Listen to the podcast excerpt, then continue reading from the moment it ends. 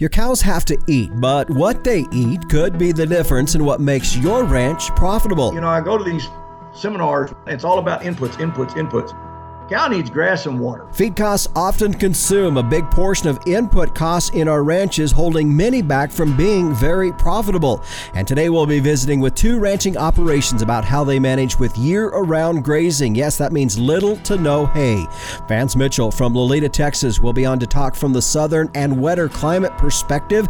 And then after that, Cameron and Kellen Smith, brothers that manage their family's ranching operation, Daly Livestock in northern Wyoming, with their perspective on the colder and snowier climate. So we're living off the back fat of our cow right now, and her body condition's dropping during the winter, and we're okay with that. Tune in today to find out about how they are running their ranches without feeding hay on this episode of the Working Ranch Radio Show.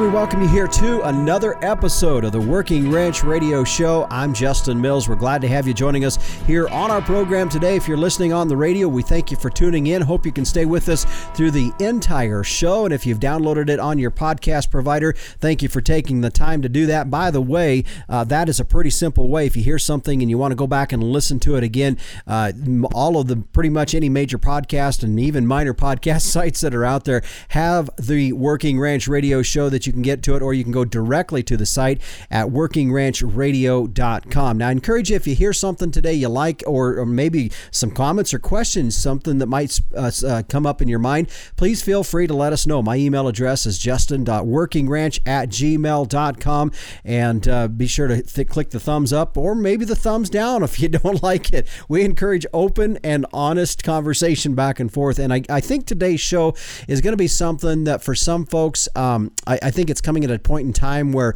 with the hay costs that we have seen soaring so high the last couple of years due to the drought situation, that many folks do look at this.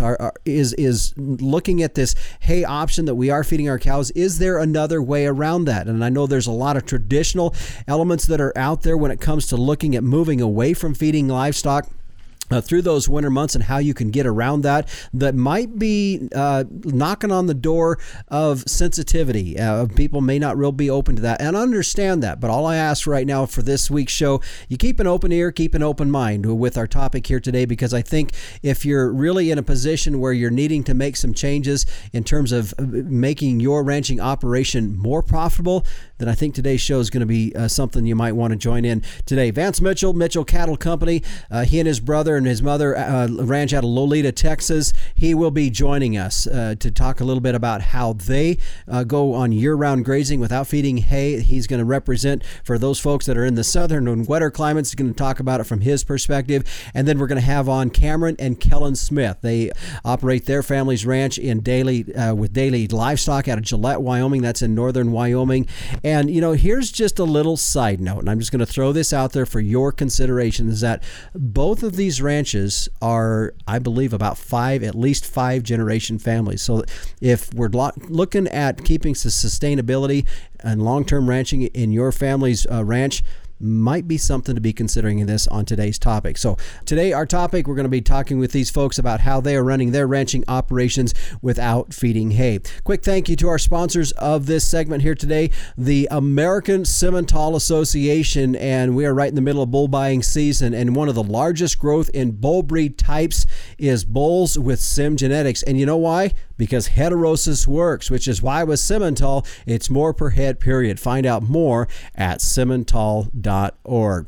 Well, as we head to break here, just a reminder, I mentioned this last week, Chimney Rock Cattle Company having their sale. They're out of Concord, Arkansas. That sale's coming up March 28th. They'll be selling 160 head of Brangus and Ultra Black bulls. Also with that, 200 head of commercial females. Now, these cattle, they are bred to be adaptive to multiple environments, resilient to heat, consistent quality, and dose docile disposition. Now, if you want to find out more, you can also get a catalog online. Go to the website at geneplusbrangus.com. Again, that's geneplusbrangus.com. Chimney Rock Cattle Company, their sale coming up on March 28th. Well, stay with us. We're going to take a break here, and when we come back, we're going to get into our feature topic, talking with a couple different ranching families about how they manage their ranches without feeding hay. We'll be back on the Working Ranch Radio Show after this. Starting off in the right direction is essential to gaining an advantage later when you go to market your calves. And I have proof that the right direction is with Sim Angus sired calves. A 2020 study by K-State showed that Sim Angus sired steer calves earn more at sale time than all other breed identified sire groups, with at least 50 lots represented on Superior Livestock's 2020 summer sales. The proof's right there. For low-risk, high-potential calves with earning potential, be confident that Sim Genetics will give you more per head, period. Stand strong, Simmental. And we welcome you back here to the Working Ranch Radio Show. I'm Justin Mills. As we head into our featured topic, and as we talked about at the top of the program, we are talking on year-round grazing. And I've got a couple different sets of folks joining us here today to talk about it. I felt it was important when we look at this particular topic that we visit with somebody that's doing it more in the northern climate that has to deal with cold, snow, harsher temperatures, as well as somebody that does it in more of the southern climate. And I hope that the information that we talk about today will, if you're kind of somewhere in the middle in there, that there will be some nuggets of information in there that you can pull out if it is something you are considering. But joining us now, I'm pleased to have Mr. Vance Mitchell with Mitchell Cattle Company. He's out of Lolita, Texas, and a sixth-generation family ranch back in 1876. The land you guys are on, Vance, is where you guys started at. I appreciate you joining us here on the Working Ranch Radio Show. Nah, Justin, thank you for having me. I appreciate it. Hope I can answer your questions correctly. Oh, you bet. And, you know, as you and I were talking before the break, not very often do I interview or even talk to folks that are looking at six generations on the family ranch. And you've talked about you've even got kids and grandkids coming up behind. So what a tremendous heritage there. Yep. One of our primary goals here is to maintain, keep it going, because our country's getting pretty ate up with industry and urban civilization, mm-hmm. and we hope to keep it going. So mm-hmm. that's a goal for my mother, my brother, and I. You bet. Vance, I want to be able to talk about some of the things you have done as you guys have moved into year-round grazing, but I first think we need to go back a bit and talk about a little bit how you were previous to this, and we can get into how many years you've been doing year-round grazing, some of the things that you've done as you've migrated that direction. But first, give us a little background of maybe what it would have looked like years ago when you were feeding hay. Well, gosh, back at that time, we'd probably buy 2 or 3 round bales, or at least 2 round bales per cow. Of course, we were calving in January and February and that kind of thing. In changing the production cycle had more to do with it than just going to year-round grazing. My grandfather and my dad, old-time ranches, no fences, just the cows were out. They'd gather them up 2 or 3 times a year, work the calves, strip some calves off, sell some stuff like that, and no really control over production or the grass or the resource, just wide open. We built our first electric fence in 1983 and started dividing stuff up. So we've been almost 40 years doing this. We got we got more intensive in 92 with a change of the farm program, because we converted some crop acreage into ranch land. About every 10 years, we've increased our paddocks. And we went through a big process about 5 years ago. We're probably up to about 100 paddocks over the whole ranch. We move every day. And doing that process, plus allowing adequate rest or good grazing practice with enough herd effect, enough herd density, and changing our production cycle to more of a summer calving, fall breeding type situation that matches our deer and the wildlife here, has allowed us just to get rid of these kind of inputs and this substitute feeding that we used to do. Mm-hmm.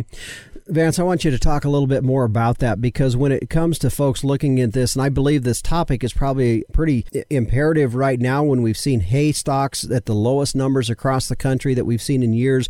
Many parts of the country have experienced heavy drought. In fact, as you and I were talking before, Central Texas, northern or South Central Plains still in a dry condition, and hay stocks are low, hay prices are way high. And so from a standpoint of how do we get through this without having, I mean, it's hard to afford $200 ton hay into these cows. So from your standpoint on an enterprise mix, you talked about some production cycles that you all changed up. I want you to go into a little bit more of that, because that really was one of the things you believe is probably pretty critical if somebody is considering this. Yeah. Like I said, we changed our breeding season. We went from a spring breeding, winter calving to a fall breeding, summer calving. That allows us to have calves in the summertime. It allows us to put our bulls out when it gets cooler. You know, weather has a bigger effect on a semen production than it does on calves. Calf falls out of a cow at 102 degrees and hits the ground at 95 degrees, thinks it's fallen into an incubator. So it doesn't matter, you know, especially if the cattle fit the environment. The key is the cattle have to fit the environment. Mm-hmm. But by doing that, it allows us to go into big grass with these pairs, with these young pairs, and get plenty of feed into them. The cows go through the winter with the calves at their side. The other key to our production deal is we're getting ready to wean now. And so our spring grasses are coming up that are higher quality for these calves. So we'll wean our calves onto this grass and stock them here ourselves at Added and Enterprise. So we're not just cow-calf, but we're also stocker. Mm-hmm. If we get into later spring and it starts to getting dry, we can flip those calves out of here and just hang on to our cows. So we went through a process of determining what we could run on the ranch year in, year out, drought, dry, wet, whatever, and use that number of cows as a static enterprise. Mm-hmm. That's the cows, the herd that we keep here all the time.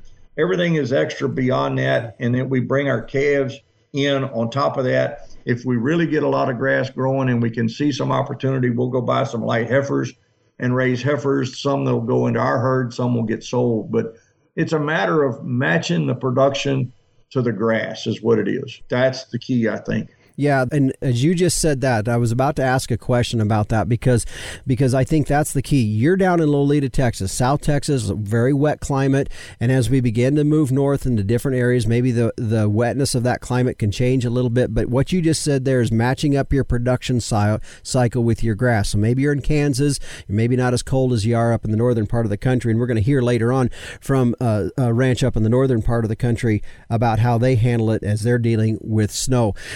Vance, I want to go now to infrastructure development, because I think in part of this, you have to manage your grass then. I think that's the part that if you're going to year-round graze, we got to have that grass available. You've already changed up your production cycle, but from an other infrastructure like water and fencing, talk about what you did there.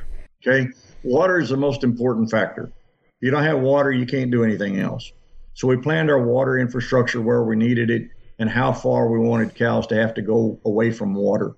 Once the water was planned with adequate volumes, then we started looking at, well, what is our average rest, okay? And our average rest in this country is about 45 days or less, 35 days in some cases. In some place else where it's drier, maybe 60 or longer. So with our average rest about then, we knew we needed to have at least that many paddocks to have our amount of rest we needed. We have gone in and done all of our internal fences or single wire, hot wire fences, easy to maintain. Cows, once they're trained to it, they don't have a problem with it. They're easy to fix. The wildlife they bother them, but it's, again, easy to fix. So about every 10 years, it seems like since 1983, when we built our first fence, we have almost doubled the number of paddocks we've had. And I wish I'd have known it a long time ago. We had Ian Mitchell Innes, and of course, mm-hmm. went through the Ranching for Profit School. And I wish I'd have started where we are now. Had I known how important rest, stock density, and herd impact had on grass production. We're grass producers. The cows are just a tool to harvest. That's all they are. They're just a tool to harvest, and that's the way we look at them. we look at them as they can walk off this ranch just as fast as they can walk on the ranch as far as selling them. But we have to produce the grass first. So that's what we work with, and that's how it's key. Mm-hmm. But we've fences and water. Anything beyond that, better make a lot of good money.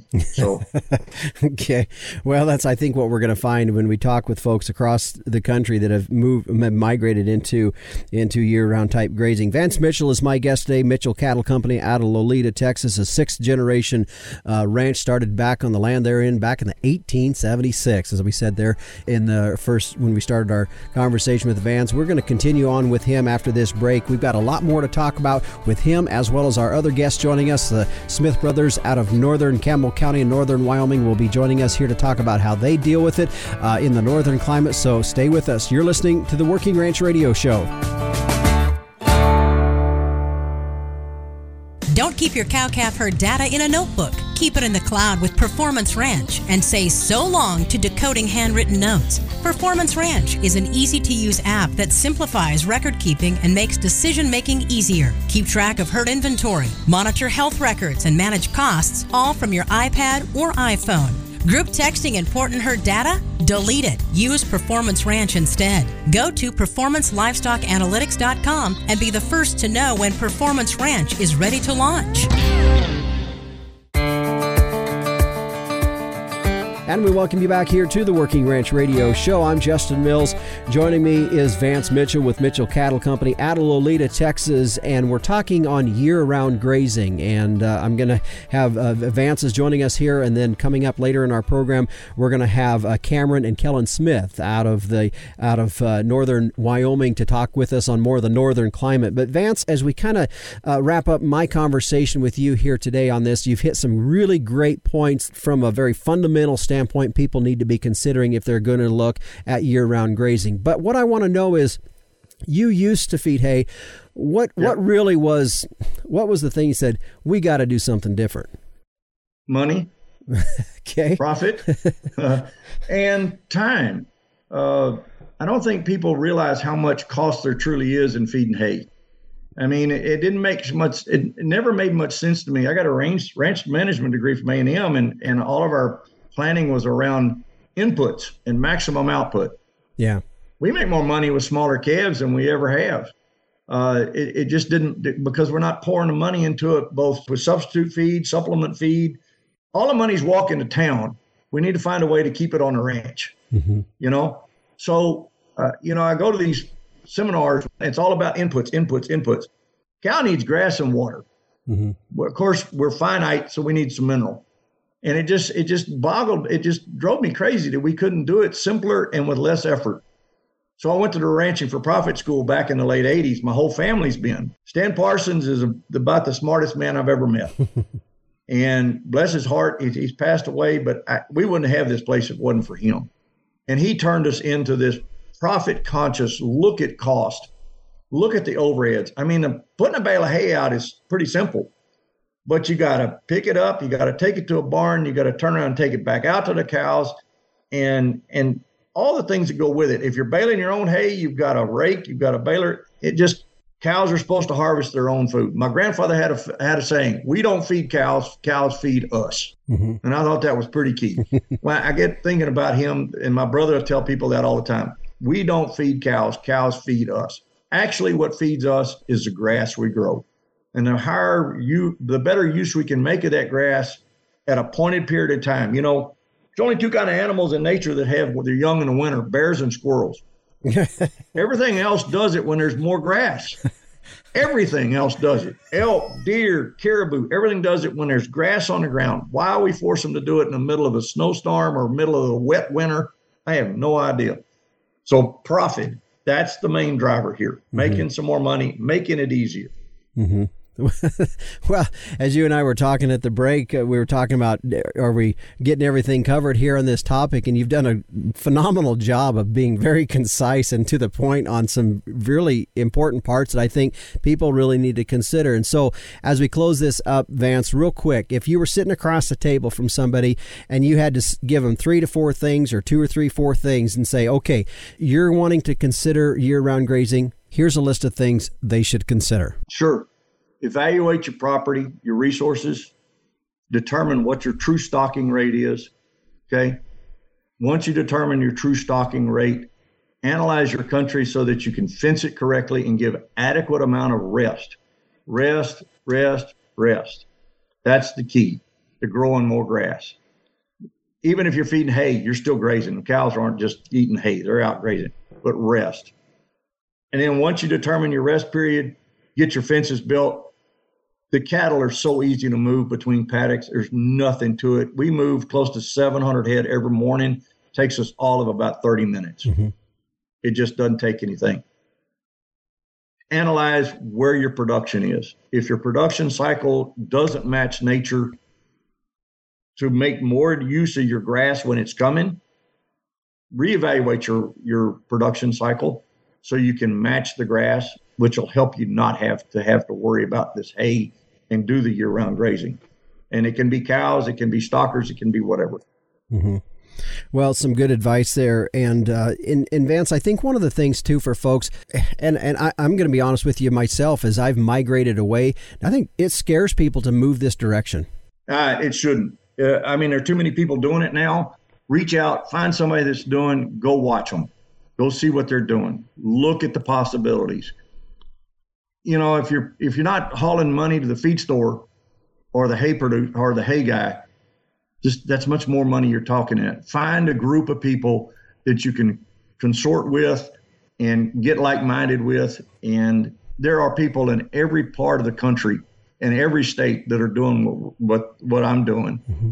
The Extension Service and the universities are finally looking at this. Yeah. So, yeah. You know, it's being done. It's being done successfully. Just find those folks and go visit with them, and they'll be happy to share it with you. I'll be happy to share with anybody what we do. You bet.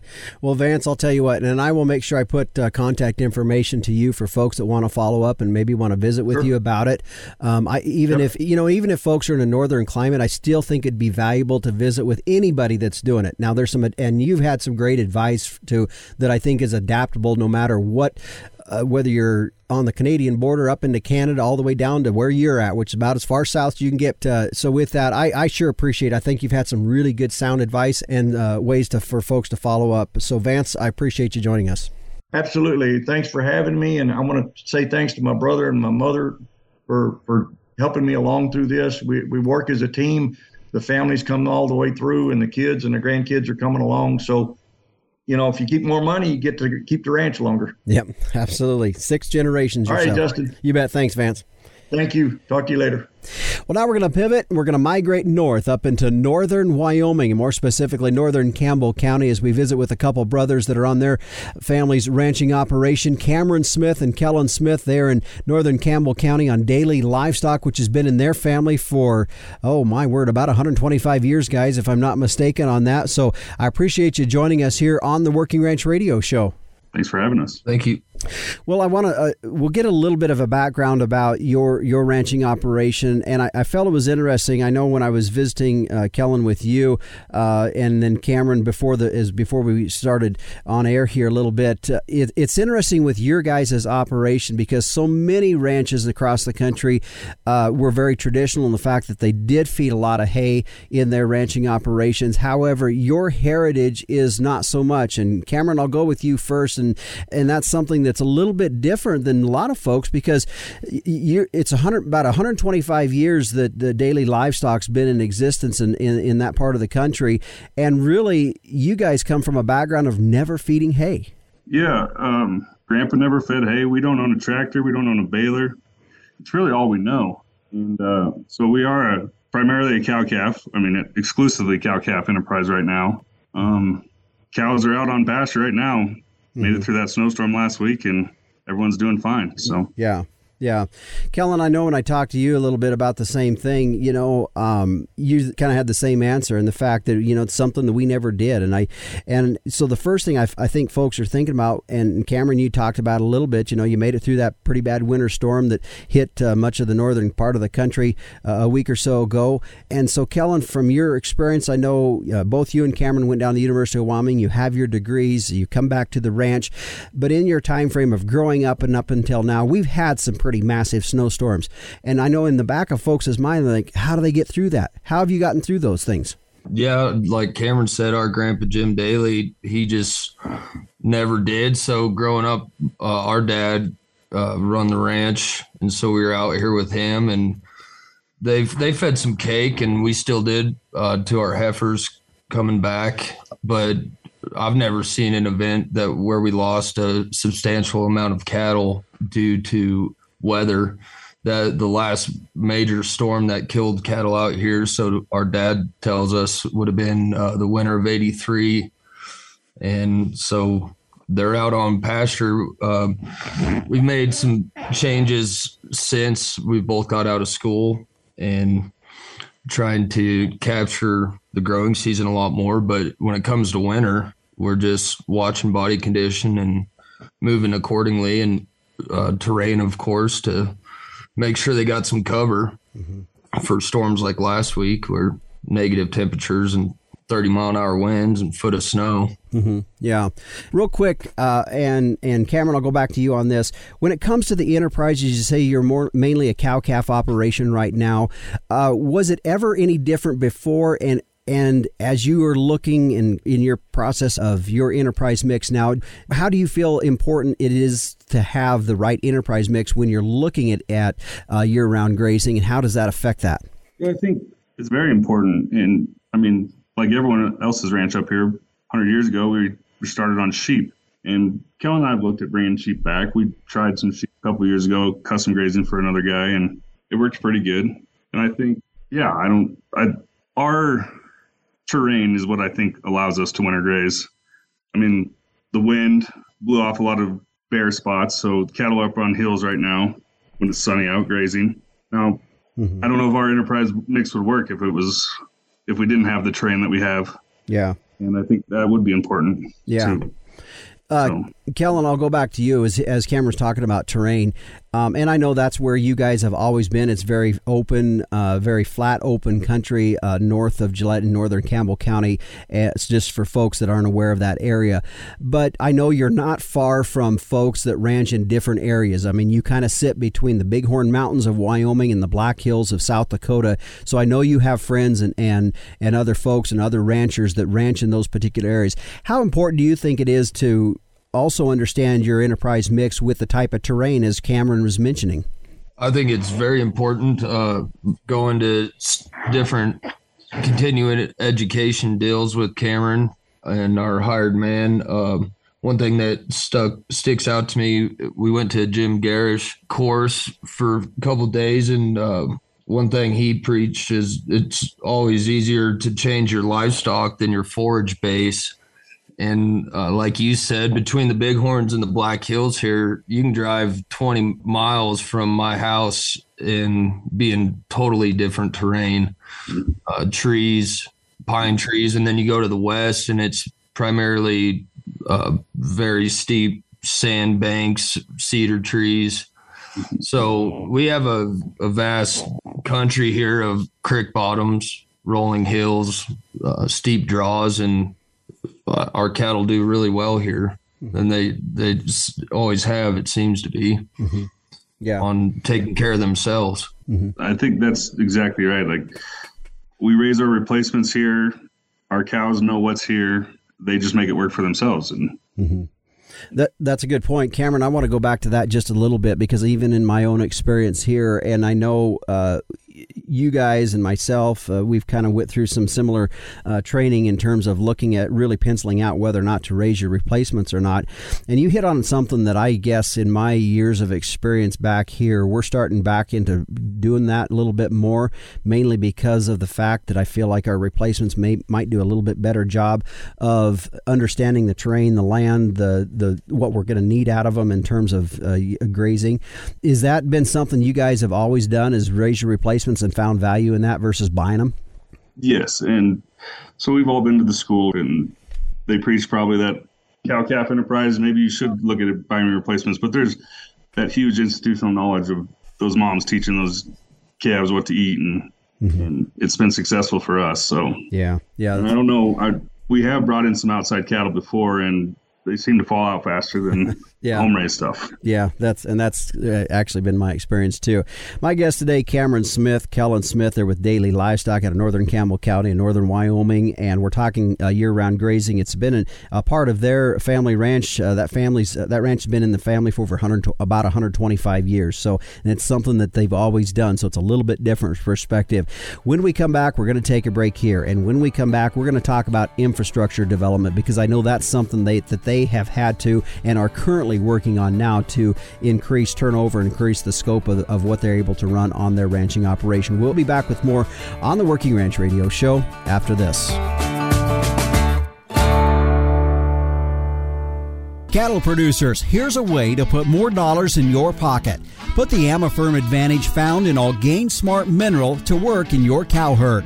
AmaFirm is the industry leader in increasing fiber digestion. In fact, research shows putting AmaFirm to work increases forage utilization by 10%, reducing overall forage costs and allowing you to graze more animals per acre. That's a big-time return on your investment. To find which Gain Smart mineral formula is right for your herd, visit gainsmart.com. And we welcome you back here to the Working Ranch Radio Show. I'm Justin Mills. Our topic here today we are talking on is year-round grazing, and we're having the opportunity to visit with folks in a couple different parts of the country. Our guest joining us here in this segment, as it was when we closed out here, the last segment is Cameron and Kellen Smith, as they ranch in northern Campbell County, northern Wyoming. Daly Livestock is their family's ranch. It's been in their family for coming on about 125 years, give or take, in there, and a lot of great family history with their particular family and how that got up and going, and that would be its own show in itself. Guys, I really enjoy reading about your guys' family history and that, but today we're talking year-round grazing, and it was something, ironically, that's something your grandpa did, and you continued to carry that on. But the one thing you did realize, though, is infrastructure needed a lot of help. And while Grandpa had put in a lot of infrastructure, things have changed a little bit in that. And so Cameron, I'll go back to you real quick here on that infrastructure development. Give a little bit about what you had and what you're looking at. Yeah, so in the late 70s, Grandpa and my dad, as my dad came back, put in miles of 1.25 inch or smaller PVC, and that's what we've been sustaining on for years now. And as Kellen and I come back and change a few management styles and tweak the grazing, we realized that wasn't enough. And so we've been trying to put in some two inch and some bigger lines. And we bought frac tanks out of the oil field, mm-hmm. and gravity feeding from those, and those are working great, actually. So mm-hmm. So water development was a big part. Let's get to another thing. We might circle back to water real quick. Kellen, I want to go to you, because one of the things as we had talked about previously was it's a large ranch. There were a lot of very, very large pastures, and now that you have some water development, now you're beginning to break up those pastures a little bit, and I want you to talk a little bit about that. Yeah, so I don't know, what year did we go to Ranch for Profit, Cameron? 17. We came out of there and stuck our heads together and started thinking of ways to do better out here. And since then, we've run, I don't even know how many miles, 30 miles of 2-strand high tensile hot wire, and just trying to break our biggest pastures off first. There's a lot of places we would like to get smaller.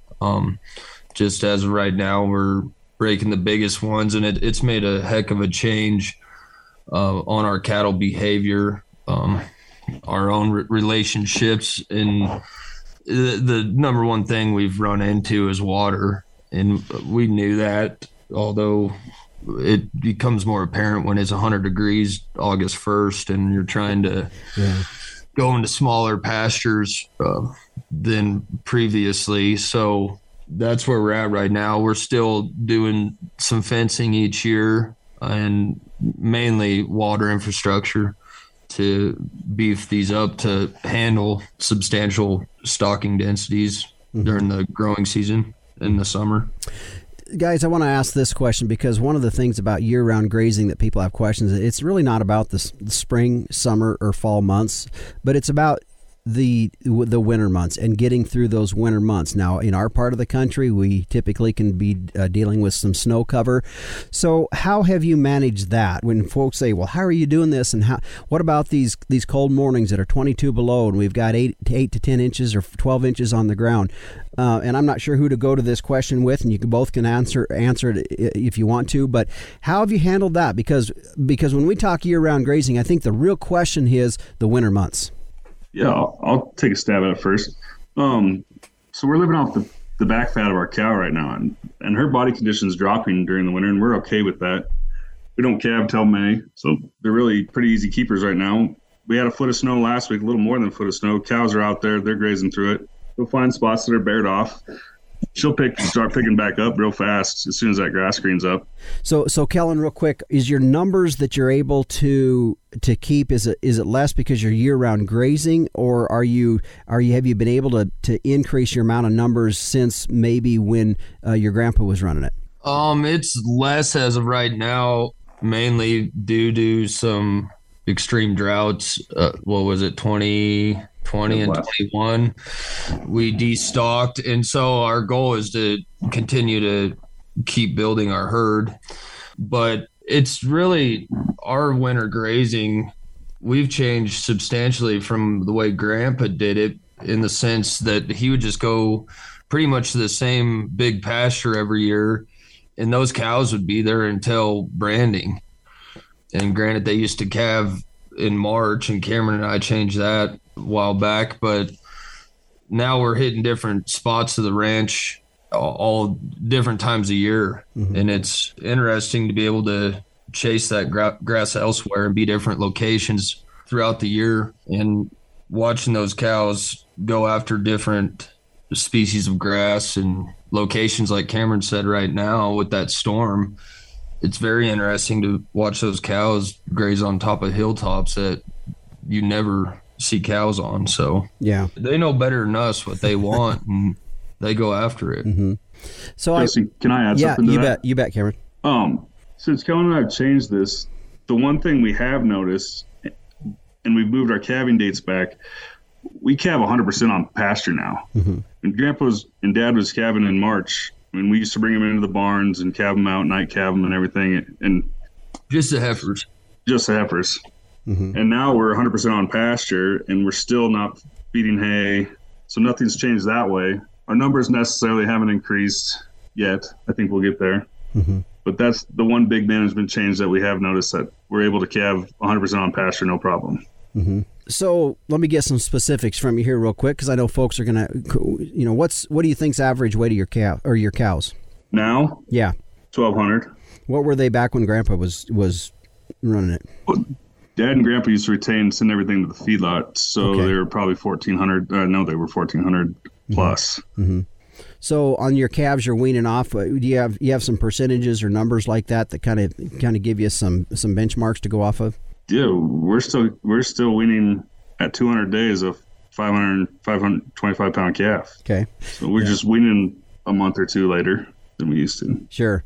All right. Well, guys, I appreciate you joining us. Before we head out real quick, I'll just, maybe some final comments, because I know, first of all, it's a little unique in the fact that this is something that your family's ranch has never really adapted or done in terms of feeding hay. So you've always had that mindset of we're going to year-round graze. However, if you could just in a quick few phrases, what would be some helpful advice you'd offer to folks? And Kellen, I'll go with you first. Mine, I guess, is breaking the paradigm of why Grandpa or Dad or whoever did it that way, and really question yourself on what you're doing, if it's worth it or not. And that was the biggest takeaway from all this new management way of thinking for us, or for me personally, was the paradigms. I was stuck in the rut of always thinking it had to be done this way, and it's given us the freedom, after I broke that paradigm, to really think outside the box and try some new things, and not be worried to try new things. Mm-hmm. So Cameron, your thoughts, if you were just sitting across from somebody at the table and you had about 3 minutes of their ear and they were asking about this, what would be some key points you'd advise them towards on year round grazing? Try it. Watch the body condition score. you can always go back to feeding. I'm a big Chip Hines fan, read his books, Time to Change. If one can do it, they all should be able to do it. That's kind of my motto. Mm-hmm. I mean, reading those books, that is grandpa's management style. So that's why we stopped feeding supplement to the heifers. Mm-hmm. One can do it. They all should be able to do it. Okay. All right. Well, guys, I appreciate you joining us here on the Working Ranch Radio Show. Thanks for having us, Justin. Thanks, Justin. And again, that was Cameron and Kellen Smith. They are brothers that manage and operate Daly Livestock in northern Campbell County. And I will put in our podcast description contact information or links that you can click on to get contact information for both Cameron and Kellen, as well as for Vance Mitchell as well, that joined us earlier on in the show. And so you can visit with them. Please feel free to reach out to them, as well as they welcome anybody to call them. And like Vance was saying, too, if this is something that you may be considering, there is probably somebody that's not too far from you that you can go and bend their ear just a little bit to look at how they're doing it and see how it can work in your operation. I think some high points that I would really point out in all of this was the fact that there was a lot of infrastructure development, and there was a lot of rethinking and remanagement, even for the Daly Livestock. They moved their calving back into a May calving, so there was some management techniques and management strategies that they put into place. Vance mentioned that as well, that moving some of their calving around to help with that reliance on hay a bit, get away from that, I should say. And those are some things that, you know, really go back and listen to some of those key points that both Vance and Cameron and Kellen talked about.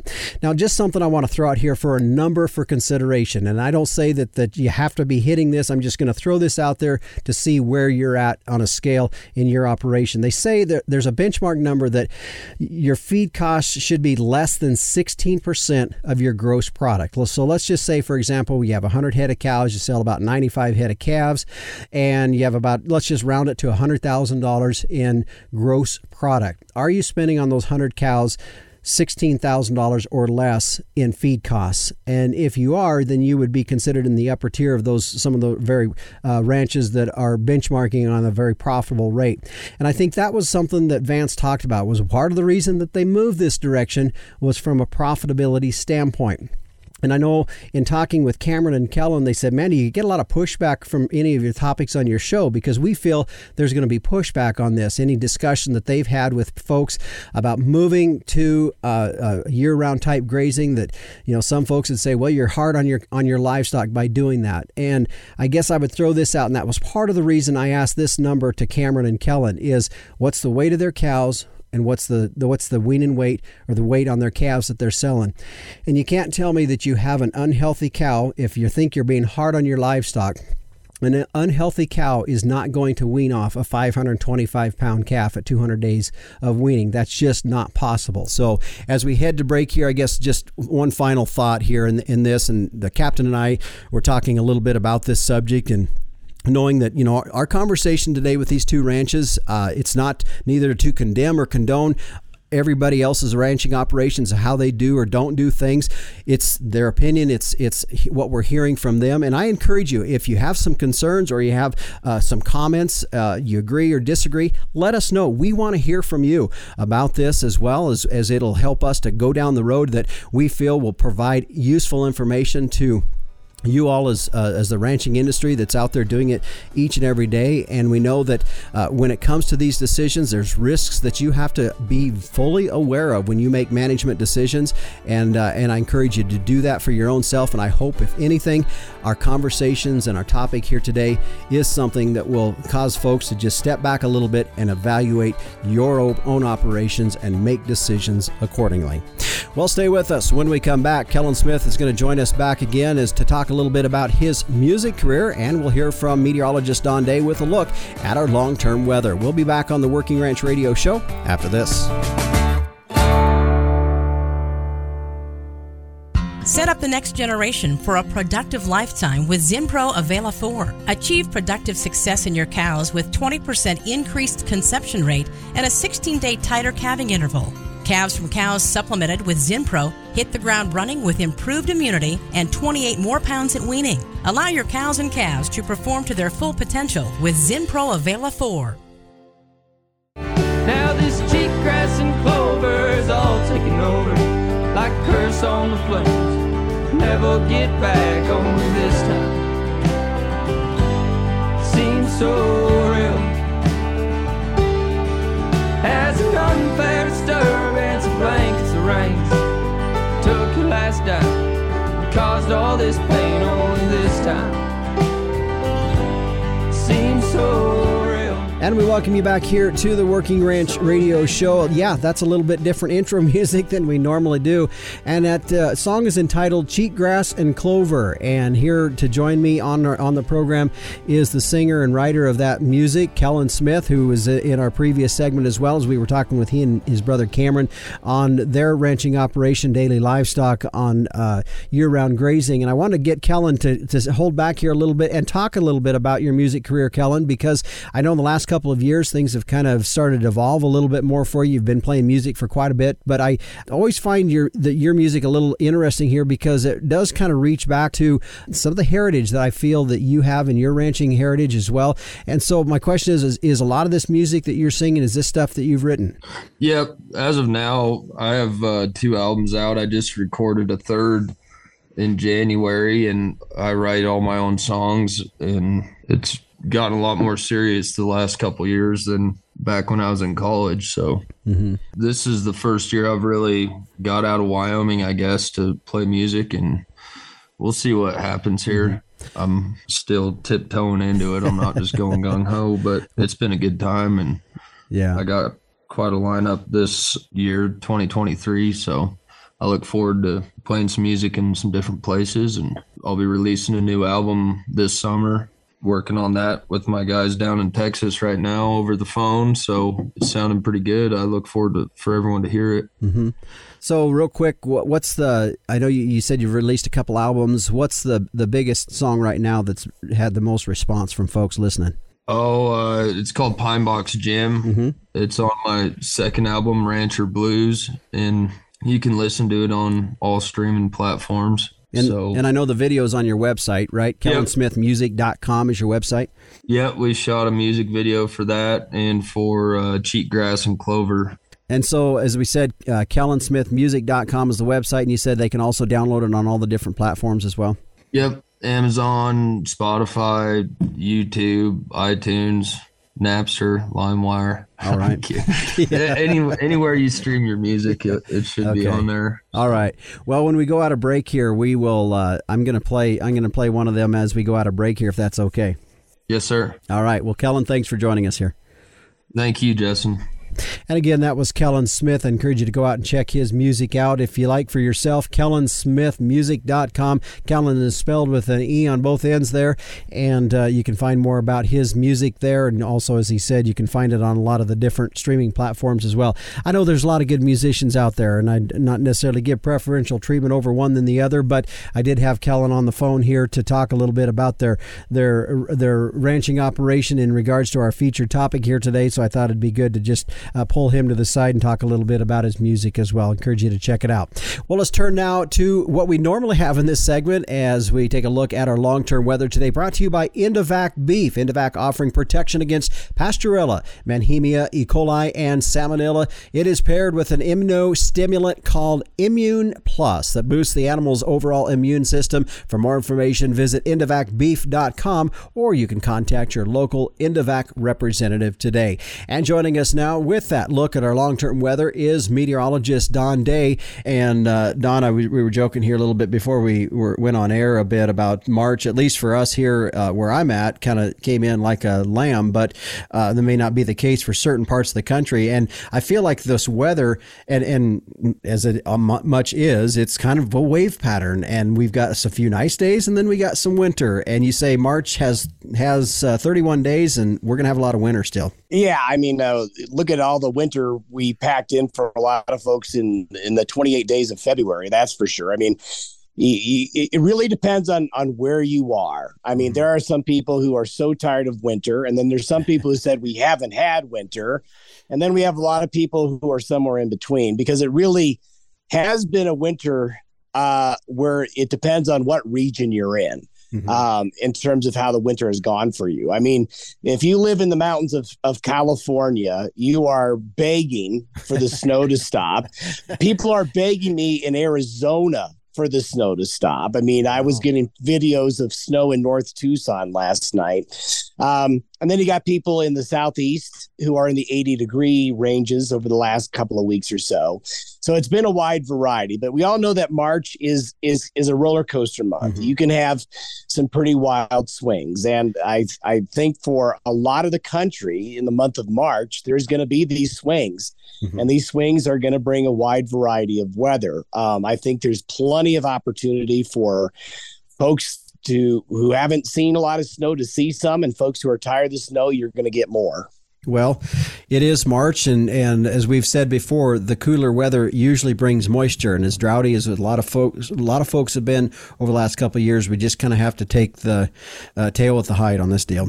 Well, exactly, and we talked last week about, will the Southern Plains get into the action? Well, I do think that's going to be part of the equation as well. The later we get into March and into April, I mean, we did see a little bit early this week in the Southern Plains, but it's been the eastern areas of the Southern Plains that have been getting wet. But when you start to get rid of a drought, if you were to look at how droughts end, they first of all break apart into islands, and then you tend to see the last vestiges of drought hold on strongly in one particular area before finally fading away. And it looks like that'll be the Southern Plains. I mean, the most recent drought monitor shows big improvements in many parts of the Intermountain West over the last couple of weeks.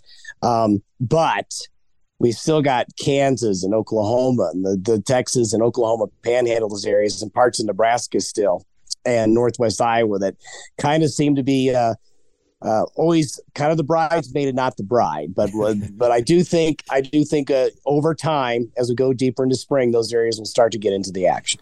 All right. Well, Don, appreciate you joining us here today with a look at our long-term weather. Thanks, sir. Again, that was meteorologist Don Day with a look at our long-term weather. His website can be found at dayweather.com, and from there you can also find a link to his daily video podcast that he kicks out every Monday through Friday morning. Our weather today brought to you by Indovac Beef. Now, if you're looking to improve your herd health and your bottom line, Indovac Beef is the vaccine you're looking for. Indovac offers protection against Pasturella, Manhemia, E. coli, and Salmonella. To find out more, go to the website at indovacbeef.com. Or contact your local Indovac representative today. Well, stay with us. Coming up after the break, we're going to talk about what's in store for next week's edition of the Working Ranch Radio Show. And as we head into break, we're going to play out a little bit more of Kellen Smith's music, this one entitled Pine Box Jim. Take a listen. We'll be back after this. Jim lives in the pines of eastern Alabama, makes a living building caskets for the dead man. Who's up next? Whose last breath? Nobody knows. All that's known is where all Jim's caskets go.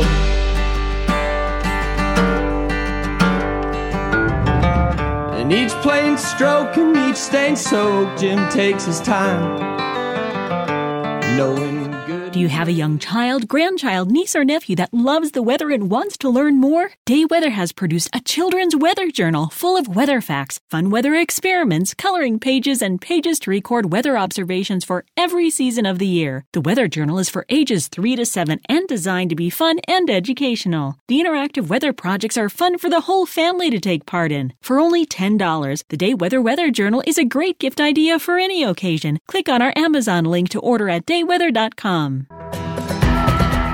Well, coming up on next week's edition of the Working Ranch Radio Show, we're going to continue down this road of year-round grazing, and author, speaker, and consultant Jim Garish will be joining us. He wrote the book Kick the Hay Habit, so he will be our guest next week. A quick thank you to our guest this week, Vance Mitchell with Mitchell Cattle Company out of Lolita, Texas. Also, brothers Cameron and Kellen Smith out of Daly Livestock in northern Wyoming. And just a quick also mention here, KellenSmithMusic.com is where you can go and find some of that music that we played here today as well. Thank you to the American Simmental Association. Heterosis works, which is why with Simmental, it's more per head, period. The Working Ranch Radio Show is a production of Working Ranch Magazine, branded #1 by America's Ranchers. If you like the program today, let us know. Give us an email at justin.workingranch@gmail.com. Thanks for joining us. I'm your host, Justin Mills, and until next time, keep your chin down and your mind in the middle. So long.